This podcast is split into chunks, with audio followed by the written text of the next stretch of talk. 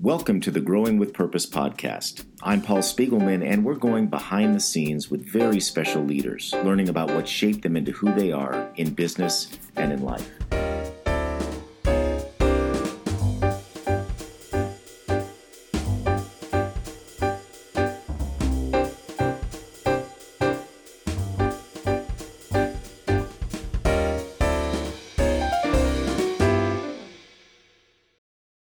As a business owner, are you continually searching for less stress, more time freedom, and increased profits? Prosper for Business by Mackey might be the solution you've been looking for. Prosper for Business is both an executive coaching program and fractional CFO service designed to deliver exceptional results through increased education, visibility, and accountability. Prosper for Business graduate Jude Hemmen, CEO of Furlong Building Enterprises, said The decision to work with Mackey was a life changer. They truly care about our success and give us the tools to do so. Working with the Mackey team also helped Julie Bach, owner of the Bach Group, see things in the business she hadn't seen before that led her to the business being more efficient, productive, and profitable. Does Prosper for Business sound like the right next step for your business? Visit mackeyadvisors.com slash smallgiants. That's M-A-C-K-E-Y advisors.com slash smallgiants to learn more. My guest today is Eric Jones. Eric is the co-owner of Adamantine Spine Moving Company in Iowa. With an education and background as a nonfiction writer, Eric was gifted a shuttered moving business starting a 20 plus year odyssey in what it means to own and operate and lead a growing business. He's learned a lot, but admits that the learning continues. Welcome, Eric. Thank you so much, Paul. Great to have you on. I know that you recently went through the Small Giants Leadership Academy, so we got to know each other a little bit. You just have a, a wonderful story. Um, and I'm excited to have our listeners hear that story. But talk a little bit about your background in education in in writing and and uh, the arts and how you ended up starting a moving company. Yeah um, well i got started uh, sort of on the career path uh, with not really knowing at all what i wanted to do. I graduated uh, from a small liberal arts college in vermont and um, and just unlike some of my peers, didn't have a career path in mind. I had been pre vet. I thought I wanted to be a veterinarian when I was 18 years old, and that path, you know, kind of uh, faltered. And so I left school not really knowing what to do, and I um, I decided to go west with uh, a good friend and live in Fairbanks, Alaska, uh, to start. And eventually, over that next couple of years of sort of being in Fairbanks, going down to Denver to be with friends, I gradually um, came to the idea of teaching as a career. Didn't have a teaching certificate, so I um, ended up uh, applying to private schools. I had been a soccer player in college and was willing to live in the dorms and coach and teach. And so that's how I got on a path of um, particularly English. I was an American literature major, so I taught English, I taught writing, I had taken creative writing courses in college. And so, pretty quickly, within a couple of years of graduating, I found myself living in a dorm with 17 you know, young people, coaching them, uh, going to mass with them. It was a Catholic boarding school and so I was kind of fully immersed in uh, the world of education, not just teaching, but living side by side with my students. Wow. What was that like, uh, just being fully immersed in that experience rather than just being a teacher? It was fascinating. I grew up in uh, suburbia, so I was first outside of Hartford, Connecticut, in a, a town called Manchester. That's suburban Hartford. And then I moved to Andover, Massachusetts when I was 15, and again, another suburb uh, of, of Boston. And so living in a school community of, you know, 600, 700 people, faculty and students included, um, was the closest I'll probably ever get to living in a small town where kind of everyone is interested in everyone else's business because there's so little to focus on. And also where quirks and eccentricities are sort of accepted as part of the backdrop of small community life. Um, so teachers who had big personalities and um, and even students as well. There was just something very both claustrophobic and sort of uh, under the looking glass about it, but also incredibly warm and connected. And you could vacillate between those feelings in a given day of feeling like you needed to get the heck out and then feeling like, oh, I'm a part of this really close knit, kind of intense community. Wow. Interesting kind of, yeah, dichotomy there. Uh, you were growing up. So you move west, you uh, go to college, you have the literacy background, you end up teaching and uh, living in this Catholic boarding school. Had the opportunity to come up to start a business? So um, I was teaching, and actually, um, I think things have changed a lot in education since you know this was this would have back been back in the mid 90s, uh, mid and later 90s. And I think a lot has changed. Um, at the time, something like 50% of teachers would leave the profession within their first five years. And um, I lasted a little bit longer than that if you include graduate school teaching. But um, the primary reason, when they listed, they did the research, they list the reasons. I think 10 was pay. Uh, it was number 10, according to some Columbia, you know, Teachers College research. Number one was a sense of isolation. And I very much felt that. I was working so hard. Like I said, I didn't have a teacher certification. Um, and uh, the support I got was pretty minimal. I had, over the, my time as a high school teacher over four years, I had one visit that lasted a class period. And I got a handwritten note from the dean who visited and said, Eric, you're doing a wonderful job, you know, and maybe one or two more sentences and I was it was like this incredible experience for me to have any feedback and I kept that note for a long time but it was the only real feedback I got from any peer um, in that four years. So I really felt I was working incredibly hard but with no guidance no mentorship no support from an experienced practitioner and I just got exhausted feeling like I was working really hard but not getting where I wanted to be. So I just didn't feel like a very good teacher Mm.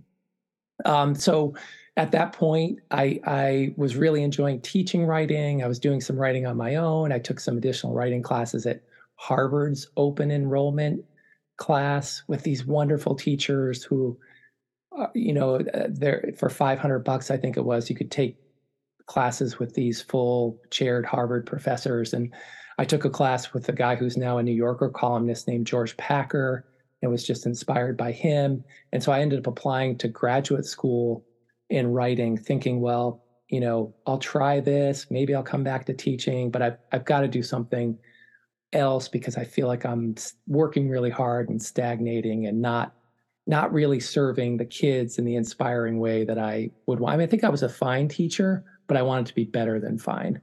Mm. And so I applied to graduate school um, and I got accepted at a couple of places and ended up coming out to Iowa because they were able to offer me a graduate teaching fellowship, which you know could pay for, um, you know, pay to support me while I came to school for writing. Yeah, and so what happens after graduation? So, uh, so I'm faced with a decision. I I became friends with my landlord who uh, basically boarded people. Like he opened up his house to college students. It's a college town, big university town, and um, I had become really close friends with him. And um, I applied to do some nonprofit work and and turned down a job in Boston. Um, I, I, was sort of uh, again at a crossroads and um, didn't want to go back to teaching. I kind of had confirmed like I don't I don't want to go back to high school teaching. Um, and he said, I, you know, I he was a sort of jack of all trades, a software programmer, artist, um, designer. And he said, Well, I, I used to have this um, rental truck loading and unloading company. And I stopped doing it like two years ago, pulled the ad, and I still get calls for it. There's there's a need for it. So if you wanted to, I bet you you could start that right back up and have work pretty quickly. Um, and so I did that. I took his business card, which he gave me. I called up the number that he had of the woman who had the phone book ad, the the salesperson at the phone book when those were still a thing. And mm-hmm. I took that ad and I bought my first cell phone. This was in 2002. And um, I needed a job. And there are two jobs in this town that are anyone can get at any time, basically, still to this day. Um, and they are you can be a nursing assistant at our giant you know three quarter mile long teaching hospital um, in the psychiatric ward or in the burn unit. I think it's still true to this day that that those two places are just really tough places to work. And so i went and they said uh, you know you're not a very fast typer. You can't do these other things but there are these two possible jobs and you know you get trained and then they hire you and so i chose the burn unit um, and I worked there half time, maybe some more hours, but that got me health insurance, a regular salary, and I worked as what's called a tub tech in the burn unit, um, helping nurses give uh, burn patients daily baths. Mm. Uh, and it was very intense work. I'd never worked in healthcare before. I was very green.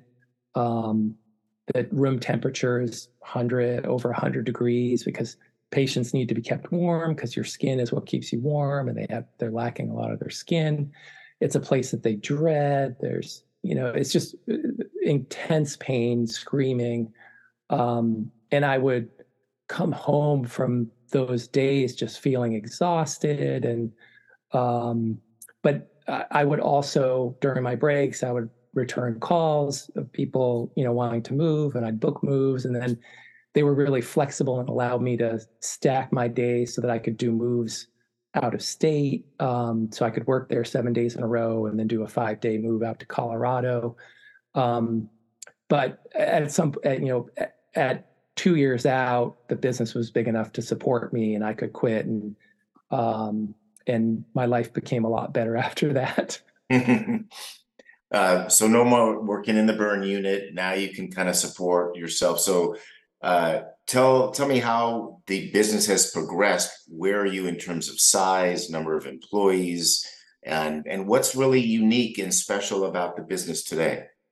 Yeah, so the the big turning point was uh, I hired a guy from Iowa named Bill Hoke, a farm kid, and we're so lucky uh, in Iowa to have um, you know a lot of rural communities where young people work side by side with their families as they grow up. And so our our work is uh, both very high touch customer service but also pretty intensely mechanical um, not just with the trucks and equipment but with disassembling things in the house. And there's just a lot of sort of intuitive um, kind of um, mechanical know-how required to do the job really well and so he was just such a great fit. He was this farm kid um, who basically loved that aspect of the business. He's really mechanically inclined, really um, sort of structure and process, and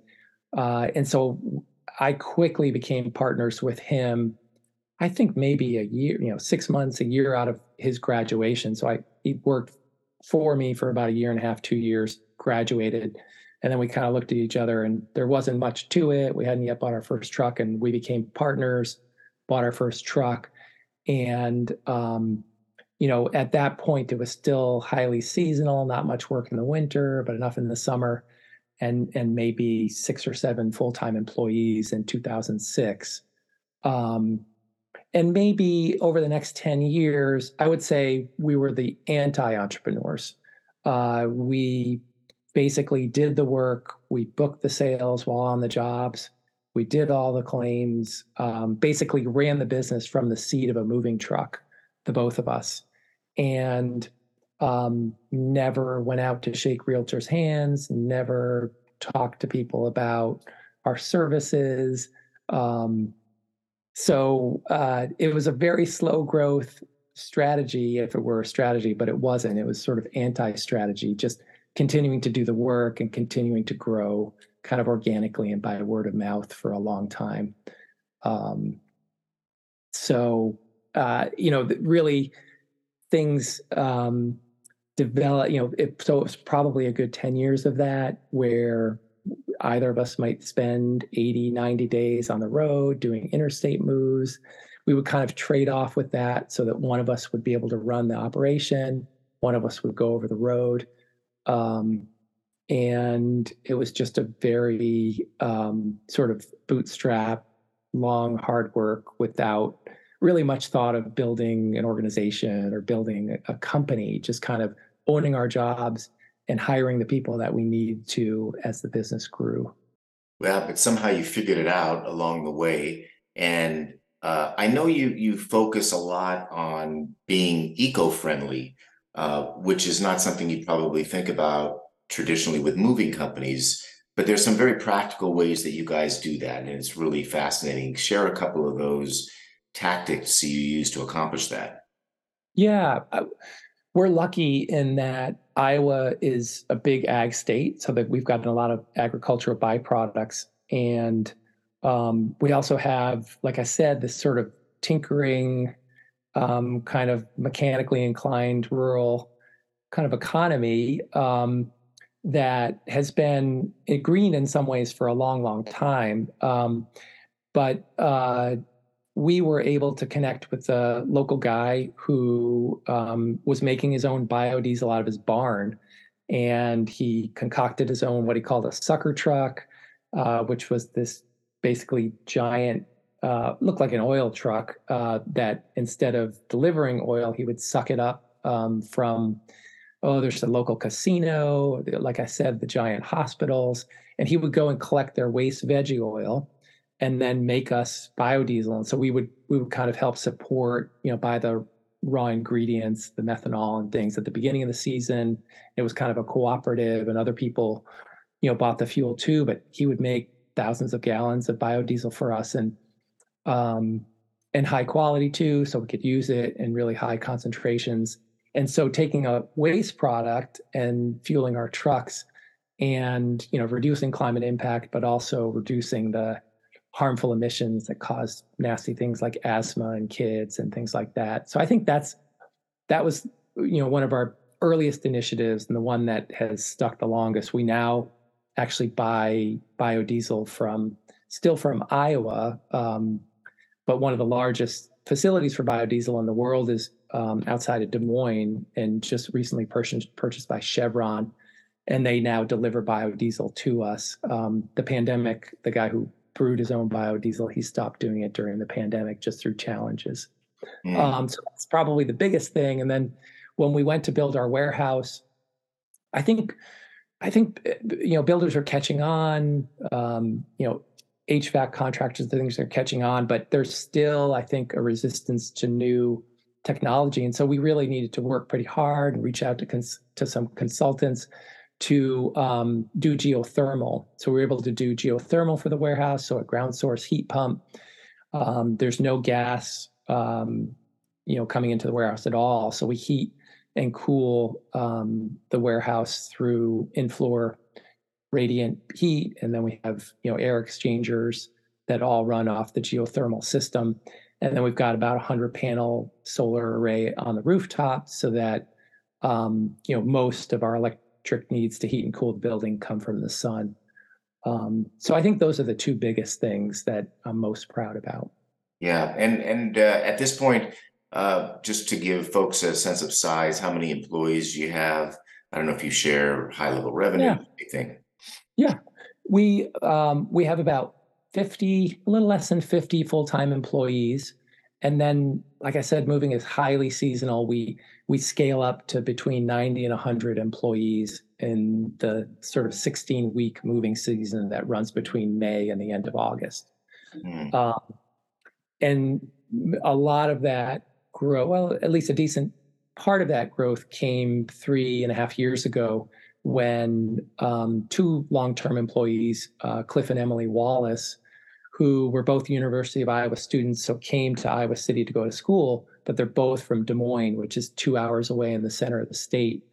And really, you know, there's there's you know, kind of it is the center. Uh, unlike some other state capitals, it really is the most populous and sort of the center of economic activity and ag, you know, and insurance uh, in in the state and they wanted to move back and they really wanted to continue to work with us and it wasn't really clear how and so over a period of about a year through talks with them and figuring things out we decided that including them in ownership and having them you know start a new branch made the most sense. And they started just at the be- beginning of the pandemic and the pandemic has been was a real boon for movers because so much um, not only low interest rates, but just the focus on okay, we're working from home, we need more space. Um, you know, we're we're expanding, we're we're changing to a different house. So we saw just record growth, like sort of 40, 50% year over year growth for several years. And they were a large part of that um, that growth, or you know, 80% of that growth was that expansion into Des Moines. But it came with its own set of challenges. Growth comes with its own set of challenges.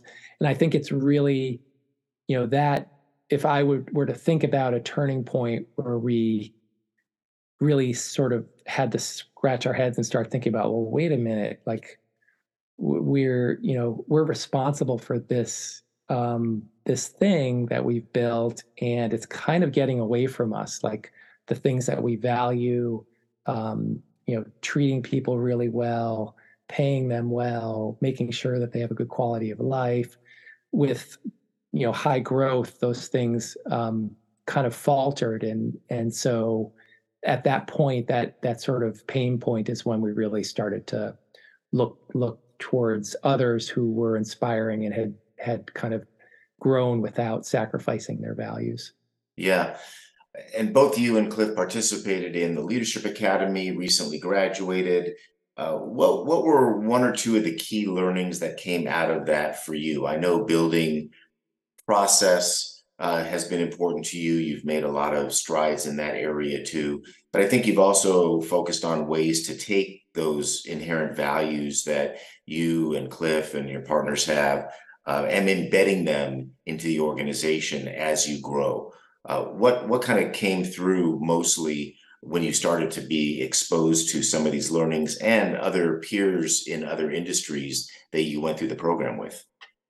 Yeah, that's a great question. It's a question you all asked at the end, which I think is so smart. Um, I would say, you know, I I don't know how much value it is for others because I went from a person who had a bristling kind of innate reaction against um, the things that I kind of uh, instinctively react to as um, anti-authentic or as kind of BSE businessy stuff. I think coming from uh, literature and the arts, um, you know, that those sort of values of transparency and honesty and and sort of truth that runs against the grain and might be even countercultural. Um, led me to think that things like mission, values, um, uh, even you know five year visions, and all that kind of organizational structure that kind of what I now know helps people have clarity, helps people know the direction that they're going so that they can feel a part of a team, um, give them benchmarks uh, to sort of measure their progress. It it uh, I had sort of a chip on my shoulder about it. So I've I've gone from feeling mostly anxiety about authenticity around those kinds of things to um, to seeing that uh, that I sort of need to get over myself, that I need to get over the chip on my shoulder about those things. And I, I, you know, that process has been happening naturally as I see these other really authentic, transparent, genuine leaders in other companies um, wrestling with issues, but also embracing who they are, what matters to them, um, and you know, and really succeeding because of it, and helping, mostly helping uh, the people who are who are with them, who have given them the gift of their time and attention and skills and talents, uh, that they're they're sort of doing their best by by them by clearly articulating what they're about and where they want to go. Yeah, I think you kind of gave yourself permission to be who you are and realize that that that sensibility that you had, even though you were maybe cynical early on about the authenticity of that, could really work to your advantage and um, could contribute to the impact you could make on the people that you work with. And you guys have come a long way. Uh, I want to take you back, Eric, a little bit to even before the this whole thing started, before you were uh, in school, even at some of these early jobs, you had some really interesting early jobs that I feel like in some way did contribute to the sensibility that you have today. Yeah, you know, um, I was thinking about, uh, you know, in preparing for this, uh, in trying to s- sort of figure out what my journey has been. I've I've, thought quite a bit about um, the sort of what, if any, uh, consistent thread there is. I think one consistent thread is that I've always been fascinated with the way in which work um, sets up a really interesting, chewy ethical and moral challenges. Um, and I often learn the most from the way in which I fail or the way in which I make mistakes, you know, in the face of those challenges. Um, so as a child, um, you know, um, uh, I had a paper route, and um, you know, I would drop a paper in the puddle, and then I didn't have enough papers to deliver, and so then I'm faced with, okay, who am I not going to give a paper to? Should I tell them? Well, these people um, seem the paper seemed to pile up there, so I'm not going to give them one today, but not telling them, you know, it's sort of um, or what to do when someone doesn't pay you. Okay, this this customer hasn't paid me for 13 weeks now, and I, I this was at a time when you had to go and collect house by house, and I'd ring on the doorbell a couple of times a week, and they'd never answer it. Sometimes they'd think they were home, and so then um, I came up with this idea to call them 10, 12, 15 times on Saturday morning and no answer. So I called them the next day on Sunday, 10, 12, 15 times and finally someone sleepily answers this is at like 8 in the morning and i hang up and i get on my bike and i ride over and i knock on the door no one answers i keep knocking on the door and finally they come down and they write me a check for the 15 weeks that they owe me. Oh my um, god. And i never you know I, I don't know like was that the right thing to do? I don't know if that was the right thing to do but um, even as a kid faced with these dilemmas that don't have any clear answers it's just sort of uh, you're just figuring it out. Um, and i think that feeling has been consistent uh, both consistently challenging and consistently energizing um, to this day. And i think it's what i if i if i feel you know if i express passion to people it's about that chewy kind of knotty kind of challenge of um, finding your way in a pretty rich kind of field of um, ethical and moral challenges in serving people if that makes any sense it does and can you think of maybe one more current example where that's presented itself in your business? Oh yeah, I mean, I can th-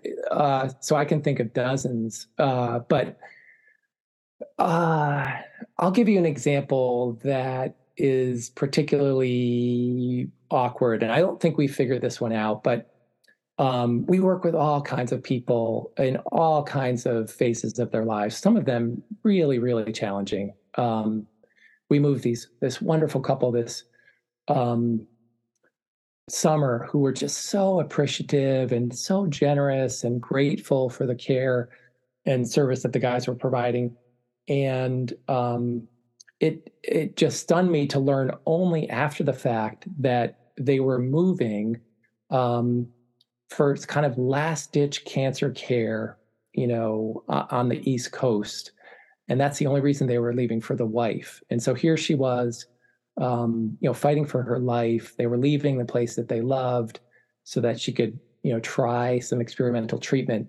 And they were just giving uh, such incredible gratitude and kindness to us and to our staff. Um, but other other people are are you know in really different places, and we end up coming to the end of our relationship with them and thinking, well, that really we did everything we could, but that really didn't go well for us, and it didn't go well for them. And I don't think it would make sense for us to work with them again. And so we put in place this um, button that's basically like, okay, we we don't think it's a good idea to work with them again. But we haven't quite worked out what salespeople should say when those people call back. Um, and so uh, some some people do call back, and then the salesperson's in an awkward position. They can either deflect and lie, or they can come out and say, you know, well, we didn't think the experience was good for our employees. That you know, they felt abused. One of them cried from the way that you treated them. Uh, you know, or or you know, we just haven't um, been able to find a delicate script for that, or we haven't. Maybe we just haven't spent the time to figure it out.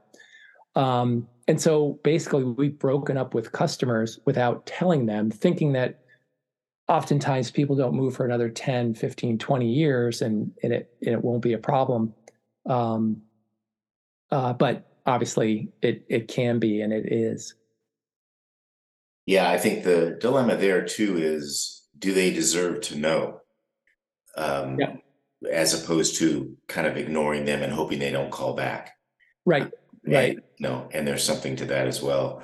Yeah. Um, you've taken these lessons all along the way, and and and today, Eric, when you and Cliff thinking about think about the business, your current growth, trajectory that you're on, what do you think your your biggest current challenges?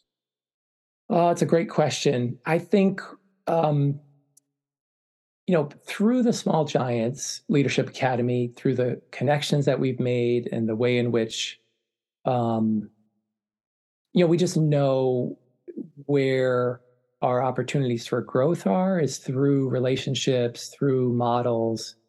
Um, through resources that we've connected to uh, in the Small Giants community.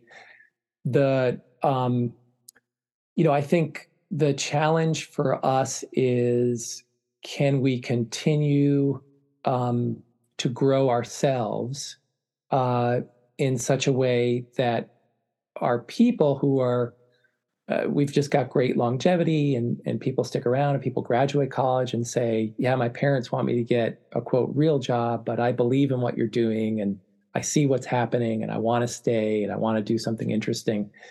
It's it's um, it's having us grow fast enough uh, as you know, sort of leaders and stewards um, of this group of people and these resources can we grow at a pace that also um, allows others to grow at a pace that they want to, uh, if that makes sense. For sure. Uh, I think that's great. Clearly, you guys are committed to it and you're spending the time and you're investing in yourselves, which is really important um, to also position yourself to give and have that impact on others, but also to set an example for them around uh, what it takes to learn and what it takes to lead. Um, you guys are great examples of that. Uh, so, if in thinking about your leadership journey, Eric, what is one area of leadership in particular that you think you still really need to improve on? Oh man, um, I I need to improve in so many areas. Um, I would say the biggest is what I've come to understand, you know, through Small Giants and through resources that folks have pointed us to, is kind of the um, oh the bones, uh, you know, sort of building the the the, the sort of infrastructure of a company, um, meeting cadence, who meets, why. You know, we we've uh, gravitated towards open book management and great game of business as our you know answer to that but that's a long journey and so um, it doesn't come naturally to me. You know, almost like the difference between I, I can I can go to a party and I can have great one-on-one conversations with almost anyone there. I I just I'm naturally good at you know sort of listening and uh, making uh, you know just just bringing out um, kind of interesting facets of experience uh, in myself and other people. But um, the person who hosts the party, who planned it, who decided what the decor was, decided what the meal was, when it would be served, who sits next to whom, that set of skills is so impressive to me and so foreign to me. And I need to have some of that, or I need to ask someone, you know, to bring those skills to bear um, for us.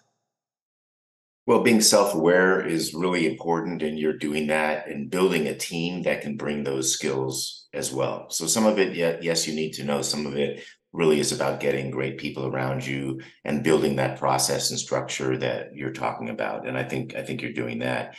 As you look back, as we kind of finish up here, Eric, and at your career so far, there's a, a long uh, road ahead that's going to be um, bringing you even more ability from uh, being a leader to the impact you're having on other people. But what would you tell a young person? What kind of advice would you give them about what's most important as they begin an entrepreneurial or leadership journey? Uh, it's a great question. And I would tell them to be suspicious of advice. um, but uh, I think there was a piece of advice that I heard an experienced writer give a young writer that I think serves in this case too. And the advice was uh, become someone.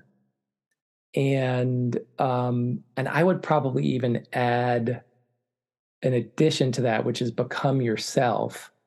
Uh, and by that I mean um, recognize that the more fully you um, tap into those things that were just gifted to you and the things that were gifted and that you've kind of run with that those um, that that really fully embracing those things is not just the key to your own fulfillment and success but the fulfillment and success of those around you. Man i love that um, what a great lesson to share with everyone to ultimately um, find yourself be yourself uh, that's something we could all learn from. Uh, Eric, I want to end with these five quick hit questions, kind of like the association game. Just name the first thing comes to your mind. How about the name of a leader you look up to? Uh, most recently, it's Liz Cheney. Yeah, great one. Yeah. How about a great book that influenced your leadership style? Oh, this is a tough one for me, but um, a book that I read quite a while ago is called Being the Boss. And the essential thesis of it is that doing this job is a lifelong journey and doing it well is a worthy lifelong goal. And that um, those who continue on the path get better and better at it. Um, and that if you give up or falter or think that it's not a worthy goal to continue growing as a boss, um, then you and those around you will suffer. Well, I think you've leaned into the messages from that book beautifully. Uh, how about an all-time favorite movie? I think that I'm a I'm a documentary fan, and I think that the Seven Up series that follows some British um, school kids from the time they're seven or so into their 60s and early 70s now. Um, I think it's one of the most fascinating um, stories I've ever seen unfold. Oh wow, what a great recommendation! Is there a favorite TV series you like to binge watch? I was super into binge watching Game of Thrones, um, especially when it was in its really good phase, not near the end, just to watch watch um, the different characters develop and evolve and transform. Yeah, that was a great show, and I kind of faded out at the end myself. I don't know if I ever watched the end of it, but it was really going there for a while. And lastly, what's something about you that many people don't know?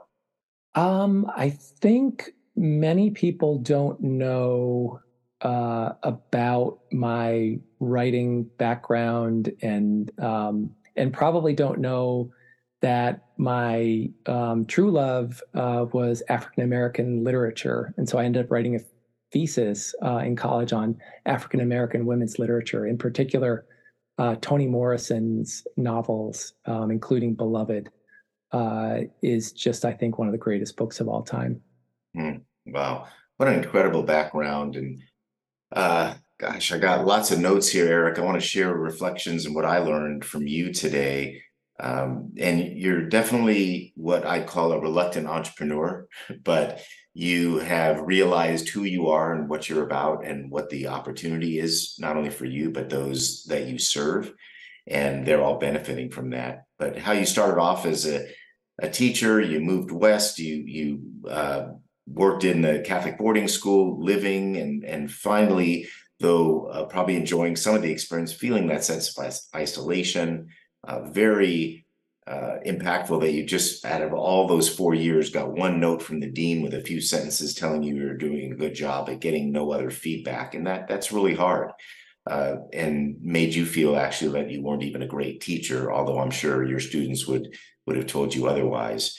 Took some classes went to grad school got got that scholarship and uh, your landlord there where you were living uh, talked about this moving business that he had that he just kind of let go but there was still an ad in the yellow pages that was running and he was getting calls and suggested maybe you take that over and, and you took an opportunity. You took out that ad you bought a cell phone um, but you still needed a job so you took that tough job in the burn unit did that and uh, after a couple years you were able to be self-sufficient in this business and now you were actually a business person uh, you you found bill as a farm kid you guys became partners and um, and I think you were a bit cynical of, of what it meant to be an entrepreneur. Um, didn't probably understand even the word. You ran the business from the the front seat of a truck. Um, didn't know what it meant to build process, to build relationships, or really an organization. And yet, you guys were doing something really special by being eco-friendly uh, in multiple ways, and that's how uh, you differentiated yourselves.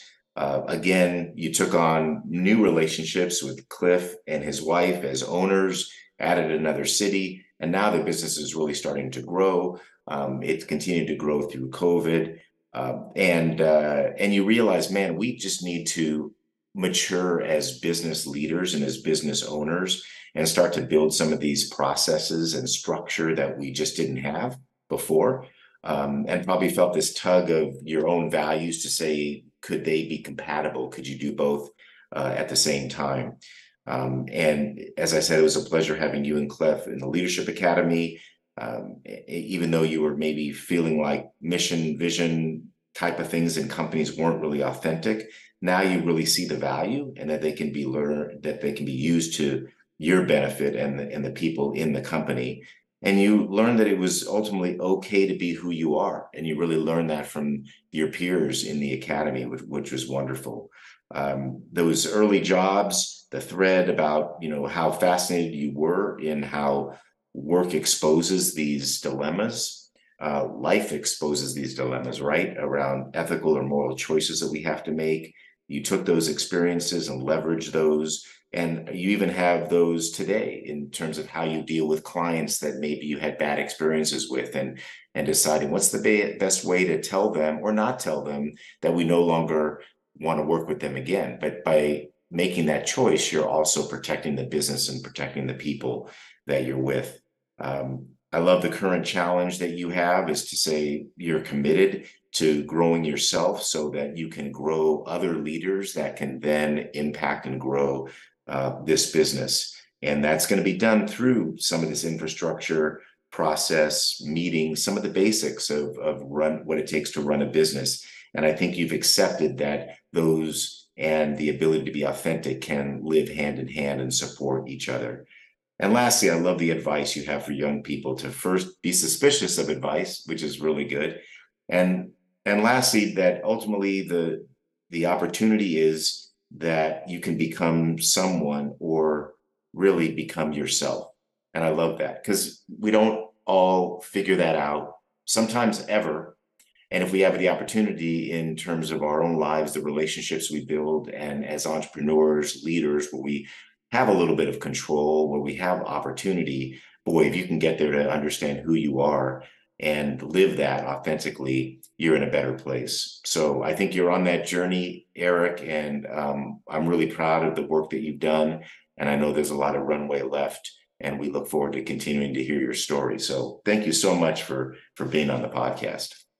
Oh, Paul, thank you so much um, for inviting me and then for giving me that incredible synopsis of uh, our conversation. It's just really a gift. Uh, your close listening and sharing is is just a great gift.